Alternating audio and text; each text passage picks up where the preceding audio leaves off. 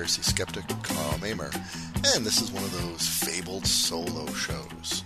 As I have mentioned, I'm my COVID project, uh, what I'm doing to uh, keep myself busy during those hours I would nor- normally be commuting to and from the office. Uh, I'm working on a uh, basically a skeptic's book of lists. I don't know how many of my readers remember the book of lists, but as the name sounds, it was a book with lists. Everything from you know ten people who died in the bathtub to the eight deadliest nations to hitchhike in, or the the worst verbal flubs by Ronald Reagan.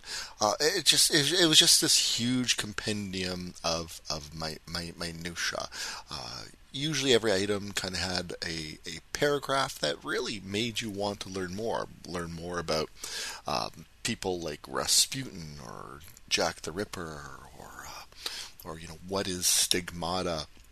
There have been many, many different uh, book of lists imitations. There's there was a Canadian book of lists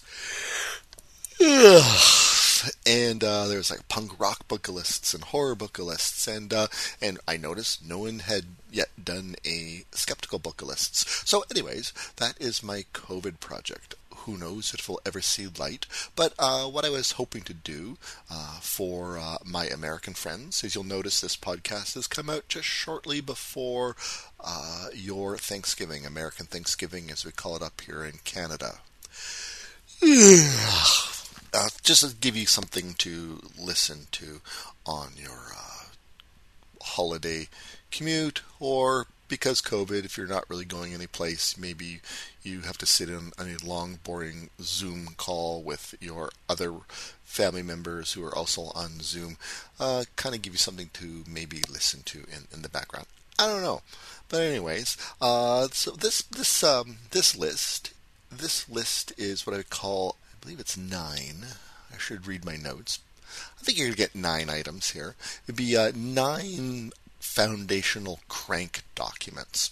So these are sort of documents, books, posts to the internet, or the uh, even the old world of BBSs that have proved to be well foundational. That that they they took conspiracy thinking, UFOlogy, and usually the merger of the two in whole new new directions. You'll notice a lot of these, actually, a lot of these uh, really sort of popped up in the 80s with the advent of uh, uh, bulletin board systems, BBSs. This is sort of the precursor to the internet, uh, precursor to something called Usenet. These things did find their way then onto Usenet, and then uh, FTP sites, Gopher sites, and then eventually World World Wide Web. But so a lot of these these uh, these foundational documents did actually start their life really ultimately uh, on BBSs. Someone typed them in, someone posted them either to a chat forum or a message forum, or uh, there was a thing called a G files. So you go to a BBS and you could you know read your email, or you could uh, you know go to the different sort of chat forums, or there was usually a thing called a, a G G files, and that was sort of G stood for general, and these were just text files of the most random possible nature.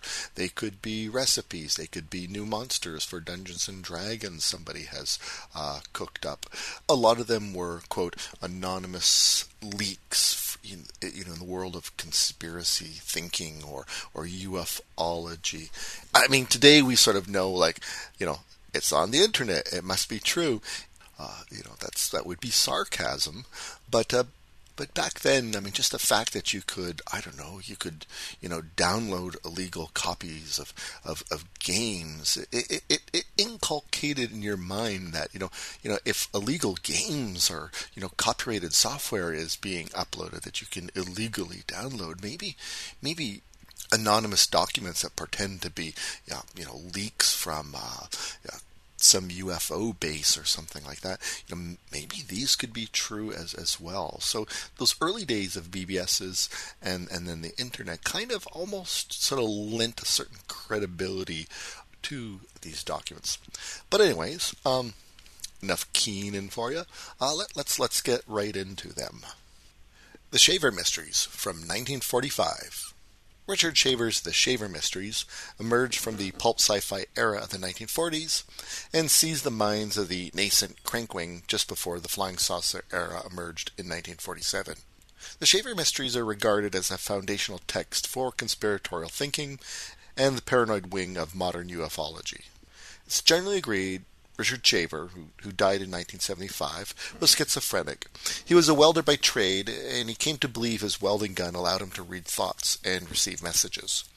In 1943, Shaver sent a missive to the offices of Amazing Stories magazine. Uh, this was a leading sci-fi magazine of the day. He implored the editors to publish his discovery of a secret proto-language called Mantong. It was, possibly, the language spoken by Atlanteans, he, he asserted.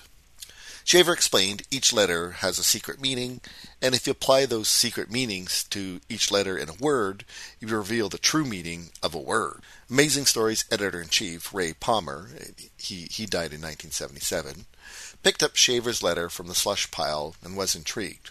He ran Shaver's Mantong dictionary as a letter to the editor. In the Ed comments, below the letter, uh, Palmer suggested that maybe the writer had truly discovered a lost language and implored the magazine's readers to test it out. This would set a pattern for Palmer's approach to the Shaver mysteries. Shaver said the stories were true. Maybe they are. Maybe not. You decide. It was a precursor to Fargo's This is a True Story introductory text. Many readers wrote in claiming they proved out the Mantong dictionary, they were getting amazing results, and Shaver sure seemed to be onto something. Palmer wrote Shaver back and asked for more. Shaver replied with a 10,000 word story about being prisoner in a vast underground world populated by evil sadistic Deros. Uh, this is short for detrimental robots. Reptilians and a noble race of Nordic like Teros. The Deros were not actually robots, but small humanoids that did horrible, evil things, mainly to scantily clad women, in a robot like fashion. Shaver revealed the Deros were abducting thousands of humans every year to process into meat. Palmer was hooked by Shaver's tale. He pumped up Palmer's original manuscript, titled A Warning to Mankind, and published a 30,000 word version in the March 1945 issue titled I Remember Lemuria. The March issue was a huge hit and sold out. Palmer ordered more stories from Shaver. Between 1945 and 1948, three out of four issues ran a story from Shaver. These stories became known as, collectively, the Shaver Mysteries. Local clubs formed to discuss the stories. Readers wrote in claiming they too had been held prisoner by the Deros or had found secret elevators to this underground world. There was no end to readers writing in, anxious to confirm aspects of Shaver's universe. Now, not all readers of Amazing Stories were fans of the Shaver Mysteries, or, at least, Palmer's You Decide if their true approach. Complaints from hard sci fi fans to the magazine's publisher, Ziff Davis, resulted in Palmer's departure. Palmer didn't stay quiet, however. He founded Fate magazine, which itself helped merge ufology with the broader world of the paranormal. Shaver's inward looking stories fell out of favor in the 1950s as the fantasy prone started to look outward to space and aliens to explain life's mysteries. However, modern ufology and the wider world of esotericism have incorporated Shaver's ideas of ancient races, lost continents, underground bases, and abductions into their own mythology. In later years, with a greater understanding of mental illness, critics have questioned Palmer's ethics. At a minimum, Palmer was encouraging a deeply disturbed man to plumb ever deeper into delusions that clearly terrified him. At its worst, Palmer was taking advantage of Shaver for monetary reasons. He was using Shaver's mad rabblings as a kind of idea pump and was the one writing the Shaver mysteries in full. The Anarchist Cookbook from 1971. William Powell, who, died in 2016, was a teenager working as a manager in a bookstore in Greenwich Village in the late 1960s. He met a lot of Vietnam vets in his shop and became horrified at what happened to them. He grew concerned he himself might get sent to die in Vietnam. For some reason, he decided the state needed to be burned to the ground through a violent grassroots revolution. Ah, teenagers. Revolutionists needed bombs, guns, booby traps, communication gear, and, I guess, LSD. So he quit his job and spent two years researching the book's materials. Powell sold the book to Lyle Stewart, who, who died in 2006. Stewart was described as a First Amendment warrior and had a history of publishing books no other publisher would touch. This ranged from the seedy, like the autobiography of Linda Lovelace, to the straight up anti Semitic, that is, the Turner Diaries. One should note at this point, Stewart was of Jewish heritage. So when Powell came to him with the Anarchist Cookbook, you know, it was something for the sedition slat. Stewart gave Powell $35,000 for the copyright, which that would be in 1971 dollars, which would be well, more than $35,000 in today dollars. It's a nice chunk of change for a freaking teenager. Since publication, the Anarchist Cookbook has sold 2 million copies. What's interesting is the book itself became something akin to a household god for hippies, punk rockers, and suburban kids who dreamed of being total edge lords. Despite seeming to offer step by step guides on how to burn, blow up, or shoot people, not many people really ever seem to follow any of the book's recipes in the commission of any actual crimes. Since its publication five decades ago, there are, at best, two crimes that can be tied to the book. The reality is, most of the instructions in the book are just not easy to follow. You need real lab equipment. If you can lay your hands on real lab equipment and you know how to hook it up, you probably don't need a book written by an angry teenager to make something dangerous. You are fully capable of doing what Powell did go to the library and look up the source material Powell used. People in the know have found Powell's ability to transcribe material he found in books like U.S. Army Field Manual 5 25 was, well, wanting. He managed to leave out steps and, you know, key ingredients. As BBSs and Usenet came on the scene, people attempted to type in various pages from Powell's book or simply created their own version and posted them under the same title. It kicked off a whole genre of online mayhem manuals. There were rumors, now these were probably put out by well meaning people just trying to keep kids from burning their faces off, that the CIA had purposely posted these instructionally flawed mayhem manuals to the internet to maim or kill potential terrorists or anarchists. But those claims have generally proven to be without any substance. Powell later became a devout Anglican and tried to get his book pulled from sale. Unfortunately, he sold his copyright and had no legal means. But hey, who isn't embarrassed by your angry teenage political rants? Of course, not many of our angry BBS rants from the 80s are available on Amazon, earning someone else money.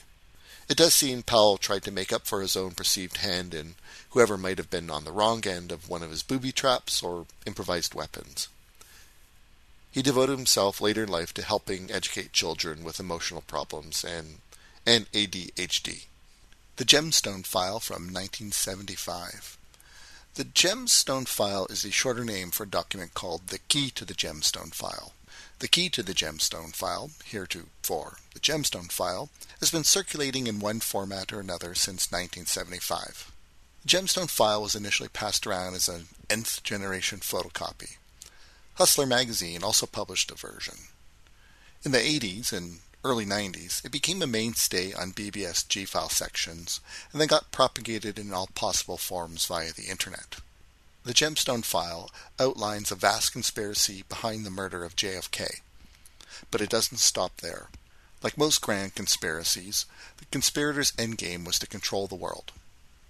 The Gemstone file as we know it today was produced by Stephanie Caruana, a writer for Playgirl magazine in the 1970s. It's based on 300 plus pages supplied to her by conspiracy enthusiast Mae Brussell. She died in uh, 1988. The pages themselves were photocopies of handwritten notes by the originator of the conspiracy theory, Bruce Porter Roberts, who died in 1976. Roberts himself is reported to have written over a thousand pages about his discovery of a secret society called Memordis, which, no joke, stood for moldering mass of rotten, dribbling, infectious shit. Roberts was a fan of Brussell's JFK conspiracy theme radio show, World Watchers International, which aired on KLRB in Stewart, Oklahoma. He gave her several hundred handwritten pages of his Memordis expose. The name of this work takes its name primarily from Brussels writing the word gemstone on the file folder she used to hold Robert's notes. The gemstone appellation also comes from a small side plot within the file that is centered on Roberts himself. Roberts claimed he invented a process for creating synthetic rubies, which Hughes Aircraft stole from him to make precision lasers. Was Roberts even capable of making synthetic rubies? Not a lot is known of the man. His obit in a San Francisco paper indicates he served during World War II and pursued a degree in physics, but dropped out of university before completing his degree. Some that did meet him or read his original writings came away feeling Roberts was schizophrenic. His unedited papers were disjointed and full of expletives. He wrote nonsense letters to Ralph Nader. It became clear to researchers who gained access to Roberts' original writings that Caruana did a great deal of editing to turn hundreds of pages of word salad into human readable form. Roberts' supposed ability to produce high quality fake rubies does, however, fill in a glaring plot hole. How does a guy who basically never finished university and lived at home with his parents until he died have access to such secret information? Apparently, he paid off informants with sacks of high quality synthetic rubies. Simple. The gemstone file is basically a timeline of events starting with the rise of Aristotle Onassis in 1932 and ends with Ford pardoning Nixon in 1974. In between those two points, we learn how Onassis made deals with Joseph Kennedy, Big Oil, the Rockefellers, and the Mafia over the decades to influence politics and enrich himself. The basis for Kennedy's assassination is, in essence, JFK cheated Onassis on a deal originally set up by his father to go easy on the Mafia, which, being Greek, Onassis controlled. Onassis had the Mafia kill JFK. The file fingers the famous Mafia boss Jimmy the Weasel as the trigger man who fired the kill shot in Dallas. The idea that the Mafia killed JFK wasn't an original theory, but the Gemstone file offers probably the best summation of the theory. Roberts writes of the supposed mafia hit, and in essence ending up with Jackie Kennedy, quote, an old mafia rule. If someone welches on a deal, kill him and take his gun and his girl. In this case, Jackie and the Pentagon. There's also another bizarre plot where Onassis supposedly kidnapped Howard Hughes, kept him prisoner on his island of Skorpios, and then took control of Hughes's numerous businesses. Hughes is claimed to have died there and replaced by a look-alike. Oh, the Catholic Church also figures into things too. Turns out the church has known all along Jesus wasn't Jewish, but a, quote, Arab. The Romans entered into an early conspiracy with the church to turn Jesus into a Jew. And away we go. The Turner Diaries from 1978. The Turner Diaries, although a work of fiction, became the operating Bible of many right wing neo Nazi groups and racist citizen militias through the 1990s. Its influence persists even today. It was first published in 1978 by William Luther Pierce, who died in 2002. In the 60s, Pierce was a tenured professor, but left his position for a job in private industry because he thought the on campus counterculture movement was being controlled by Jews. He joined the John Birch Society, but quickly resigned his membership because they didn't hate visible minorities and Jews enough for his tastes. He then joined the American Nazi Party, but left after realizing Nazis in the 1970s had a bad image among pedestrian racists. He founded his own hate group called the National Alliance. Between 1975 and 1978, Pierce started publishing the Turner Diaries in serialized form for his National Alliance's newsletter, Attack. That's attack with an exclamation mark, so you know they're serious. Upon completion, Pierce collected the chapters into a book and self-published it in 1978. Events in the serialized version were set in the 1980s, but the book edition changed the setting to the 1990s. The book, in essence, details how, quote, whites are suffering from a white genocide imposed by the federal government and the Jews. It shows how, quote, patriots can rise up and strike back at the feds with trucks laden with fertilizer bombs. The book offers tips on how hate groups can fund their citizen militias through crime. It also suggests hate groups should infiltrate the military and convince white soldiers to start shooting any black person in a uniform. This way, when African Americans start to defend themselves, it can be spun as an uprising of violent black people. Pierce's solution to stopping white genocide was to kill all visible minorities, race traitors, you know, women in interracial marriages, and of course, the Jews. Basically, his book was a template how racists can foment and fund a race war and commit genocide. The work is graphic and unforgiving and sold half a million copies. Oh yeah, it also has a love story. Because violent racists need love too. Some suggest the book was prophetic and described many events that did transpire in the 1990s. Most critics point out neo-Nazi groups like the Order, which took its name directly from the Turner Diaries, and individuals like Timothy McVeigh and John William King, who murdered African American James Byrd by dragging him to death behind his pickup, were fans of the book and were acting out various scenarios depicted within the book's pages. At least 12 hate crimes and acts of terrorism can be tied directly back to the Turner Diaries since the 1990s. Grudge Report 13 from 1981. Project Grudge was an early Air Force investigation into UFOs. The project started and ended in 1949. It was succeeded by Project Blue Book. In 1968, the U.S. Air Force released a compendium of 12 declassified reports from both Project Grudge and Project Blue Book. These reports were originally published between 1951 and 1953. They're all universally dull, dry reads. In 1955, Project Blue Book released its final report, Special Report Number 14. It did not classify this one, but released it soon after publication to the American public. It was a huge 315 page document offering an incredible thorough statistical analysis of some 3,200 sightings. When the Air Force later declassified its 12 previous reports, UFO people noticed there were 12 status reports numbered 1 to 12 and then one special report numbered 14. What happened to Report 13? The Air Force noticed this too. In its 1968 release of the 12 previously classified reports, it noted it could find no 13th report. Instead of accepting the Air Force occasionally is capable of incorrectly numbering things, ufologists were certain Report 13 was out there and it was far too shocking for the American public. Enter William Bill English. English claimed to have been a Green Beret captain in Vietnam and a former POW who had managed a daring escape. Having proved his mettle, he was sent on a secret mission to investigate a B 52 that was attacked by a UFO over Laos. Ignore for a moment we know the service record of every B 52 that rolled off the production line, and none was ever lost over Laos.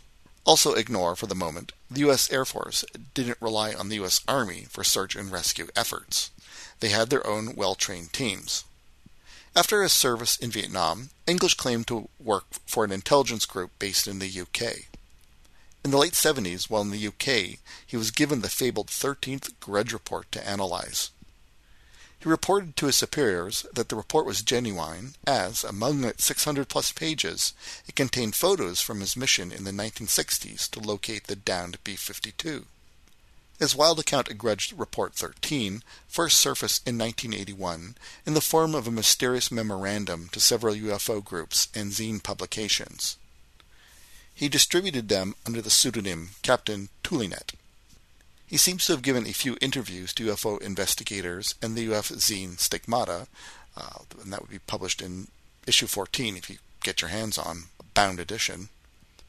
At least one UFO investigator came away with the impression English was, quote, unstable and, quote again, nuttier than a fruitcake. In the late 80s, English dropped his pseudonym and started going by his real name. He also got the ear of John Lear, who was the son of the guy who invented the Learjet. John Lear himself was something of an 80s UFO impresario. Lear gave wider distribution to English's recounting of what he supposedly saw in Grudge Report 13. No one will be surprised to read it contained a fantastical account of crash saucer retrievals, the capture of live aliens, alien autopsies, and evidence aliens performing ghastly experiments on humans. English seemed really hung up on human mutilation and covered supposed incidents in excruciating detail. Someone typed in Lear's report on English's claims about Grudge Report 13 and uploaded it to a local BBS. From there, it got passed around and became a staple of any well stocked BBS G-file section. English's account of Grudge Report 13 is now part of the standard ET mythology, helped in part by BBS's and then Usenet.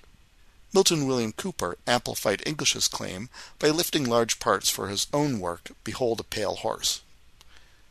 English should have probably stuck to his Captain Toulinet's pseudonym.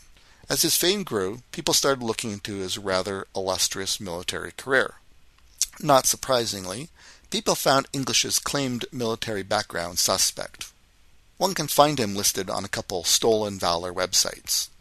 These are websites that expose, quote, phonies who publicly trade on made up military service.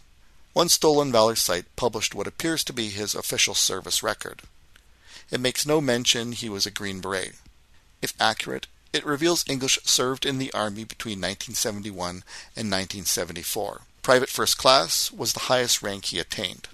The closest he got to Southeast Asia was a two year deployment in Germany.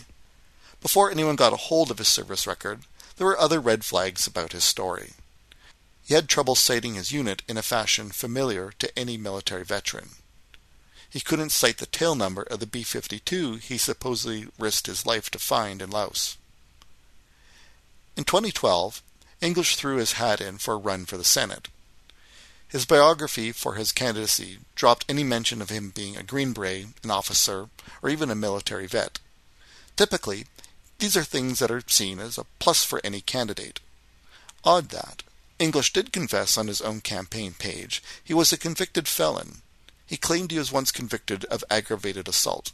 In his defense, he says he had only pulled a gun trying to stop, quote, a sexual predator who was raping his 14 year old daughter. The Dulce Papers from 1987.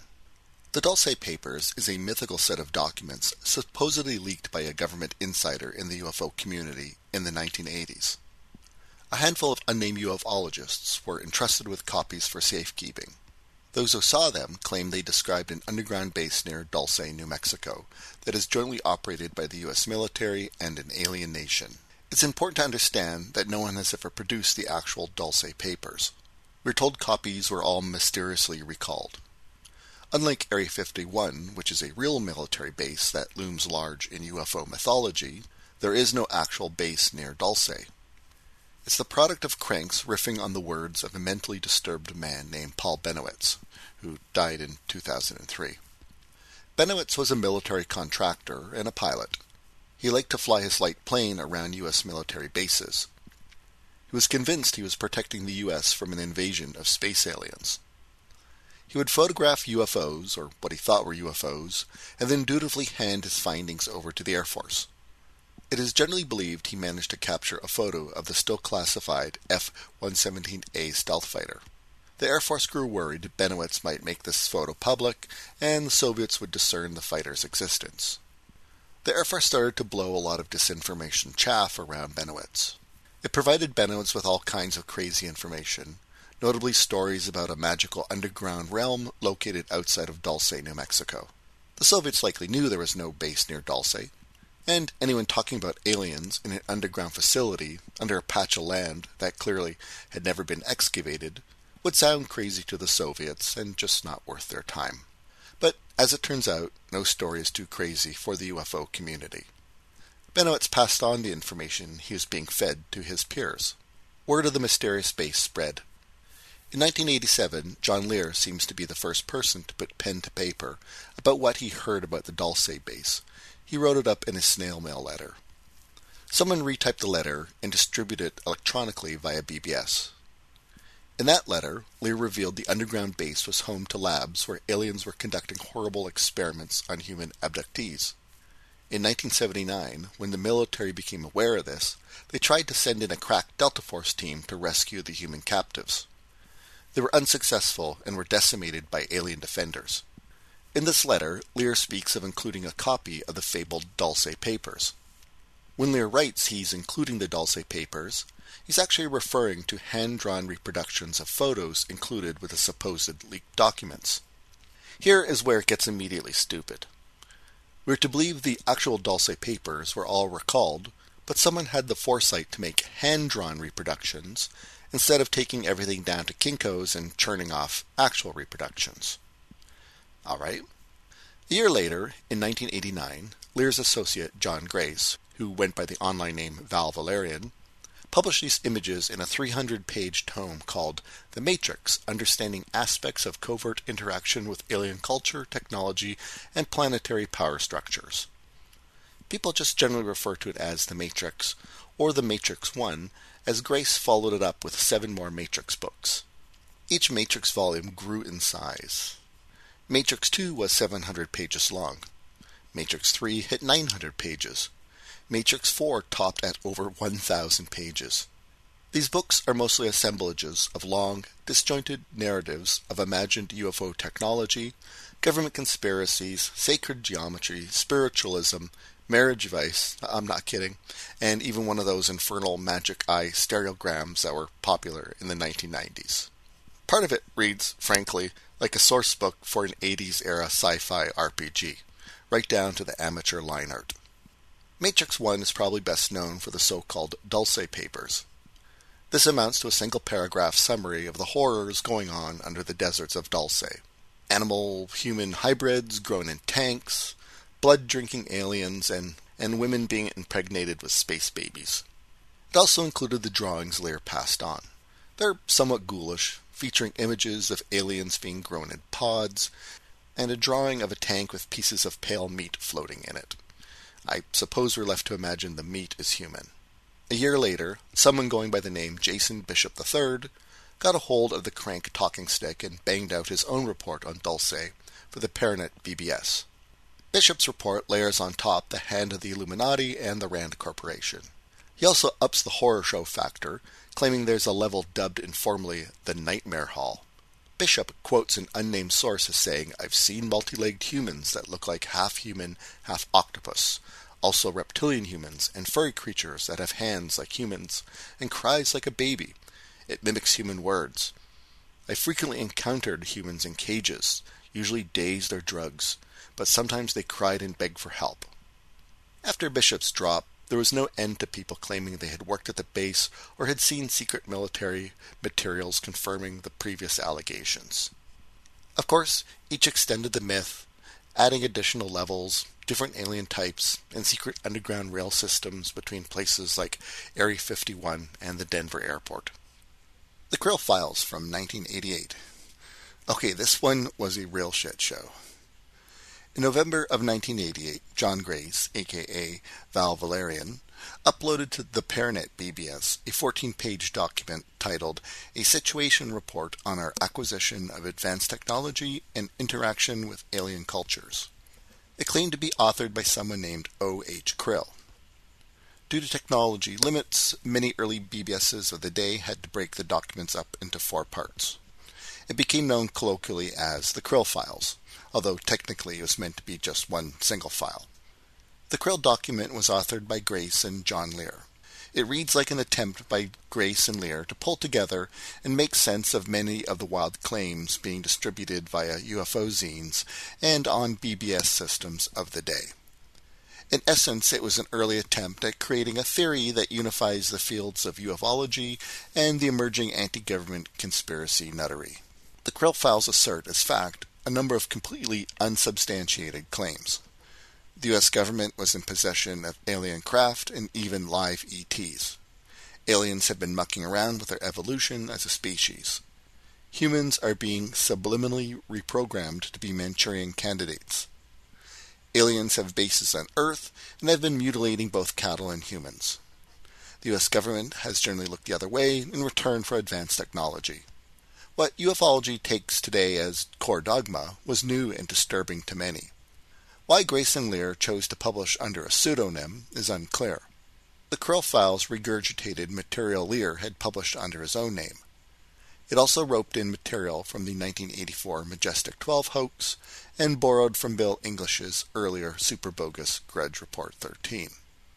Perhaps Lear didn't want to be accused of plagiarizing himself and others.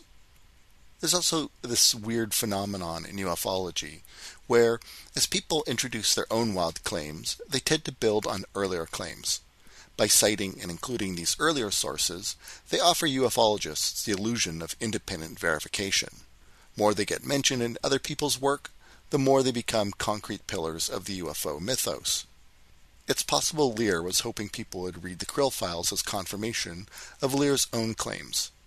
Which were at the time controversial to the nuts and boltsers in the BBS scene of the day. In terms of repetition is truth, the master was Milton William Cooper. Cooper had a way of taking other people's made up stories and claiming they were totally authentic because he had actually seen them first back in the 1970s during his service in the Navy. Not satisfied with letting someone else bask in the glory of having pierced the veil, Cooper would then pile on pages and pages of his own made up shit. When Cooper read the Krill files, he predictably claimed they were 100% authentic, as he had seen them while working in military intelligence. He tried to extend the mythology by claiming Krill was the name of a space alien held by the U.S. government, and the OH stood for Original Hostage. Cooper claimed Krill was given to the U.S. government as live collateral for the right to borrow Hicks and hayseeds. Lear was no fan of Cooper. When Lear heard Cooper lying about, well, his lie, Lear went public. Lear publicly admitted he and Grace authored the Krill files, and made up the name Krill as an inside joke. It's a reference to a 1974 UFO documentary called UFOs It Has Begun. Uh, this was actually hosted by Rod Serling. That movie refers to a space alien named Krill. The O and H initials were just made up out of thin air. Many in ufology were upset at being hoodwinked by both Lear and Cooper. Lear and Cooper were not super popular, as I said, with the nuts and bolts ufologists who haunted Paranet back then. Here was evidence to most that Lear and Cooper were bullshitting all along. Many took Lear's admission that he made up the Krill name to mean he made up the Krill files in total. Lear and Cooper found themselves driven out of respectable ufology for trying to pull a fast one on their totally legit community. Cooper, pinned to the wall, eventually jumped into the anti-government patriot movement full hog. He later claimed that all that UFO stuff he spouted with such conviction and certitude was actually disinformation. Seems his Navy handlers back in the 1970s wanted to turn him into an unwitting disinformation agent. Cooper tried to then take down the rest of ufology by claiming the likes of Lear and Grace were not just dupes like him, but actual CIA disinformation agents. Today, that muckraking has largely been forgotten. Despite Lear's confession, Krill was a made up pseudonym and never pretended to be the name of a space alien in the original file, Many modern ufologists today claim O.H. Krill was indeed an alien held by the U.S. government. Behold a Pale Horse from 1991. Behold a Pale Horse is a book written by Milton William Bill Cooper. Cooper emerged in the UFO field in the late 1980s. He claimed he worked in naval intelligence in the early 1970s and had access to secret government documents about the alien presence. He proved to be a polarizing figure and was eventually drummed out of the UFO field. Before his death in 2001, he found his constituency among members of the anti-government Patriot movement. Post-death, Behold a Pale Horse is enjoying a renaissance among QAnon types. Because, why not? Behold a Pale Horse is many things, and consequently there's a chapter in the book for any crank of any bent. If you believe in UFOs and think the government is covering it up, there's a chapter for you. If you think Kennedy was not killed by Oswald, there's a chapter for you. What this book is not, however, is well organized. There's no central thesis. Chapters do not build and mesh together to support a final conclusion. You could randomly reorder the book's chapters, or delete several, and it wouldn't affect anything Cooper was trying to say. It's pre-internet Pinterest for conspiracy cranks. One chapter is Cooper expanding on articles he posted on various BBSs in the 1980s.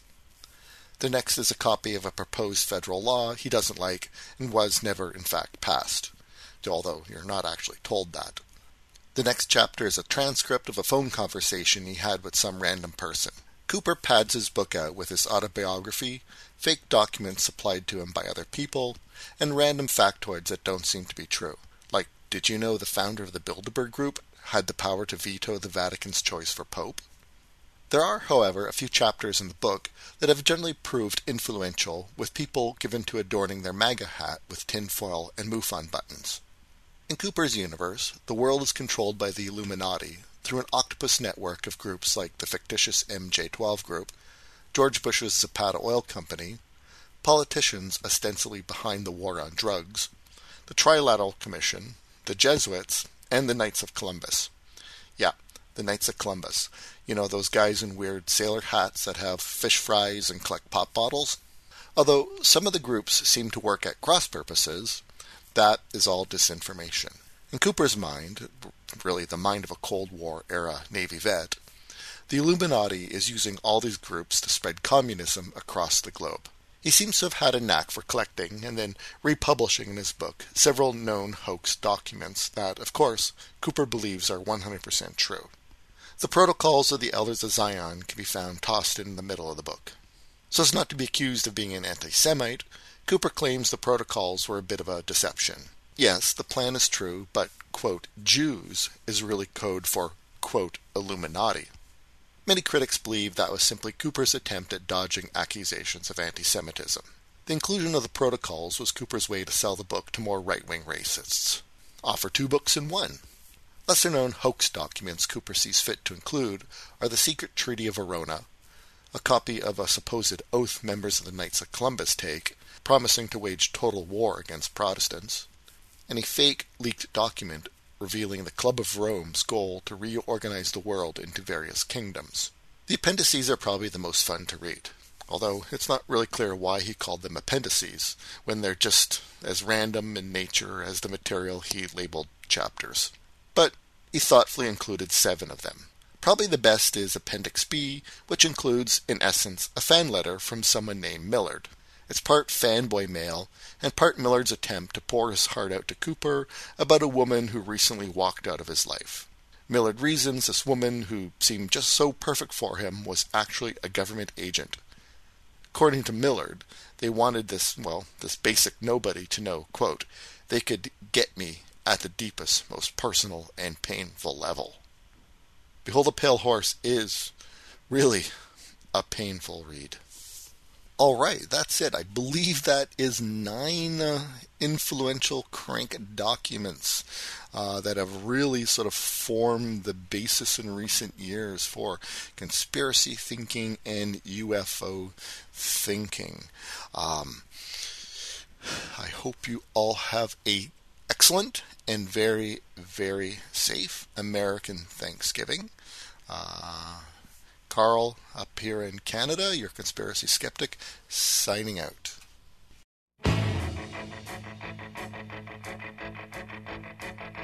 It's astounding. Time is fleeting. Madness takes its toll.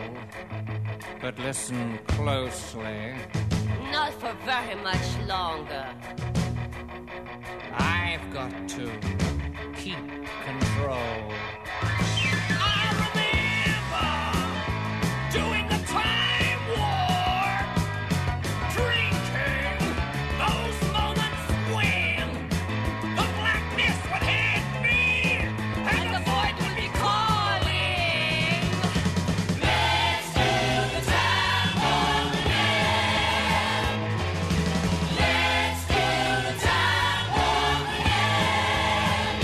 Just a jump to the left. With your hands on your hips.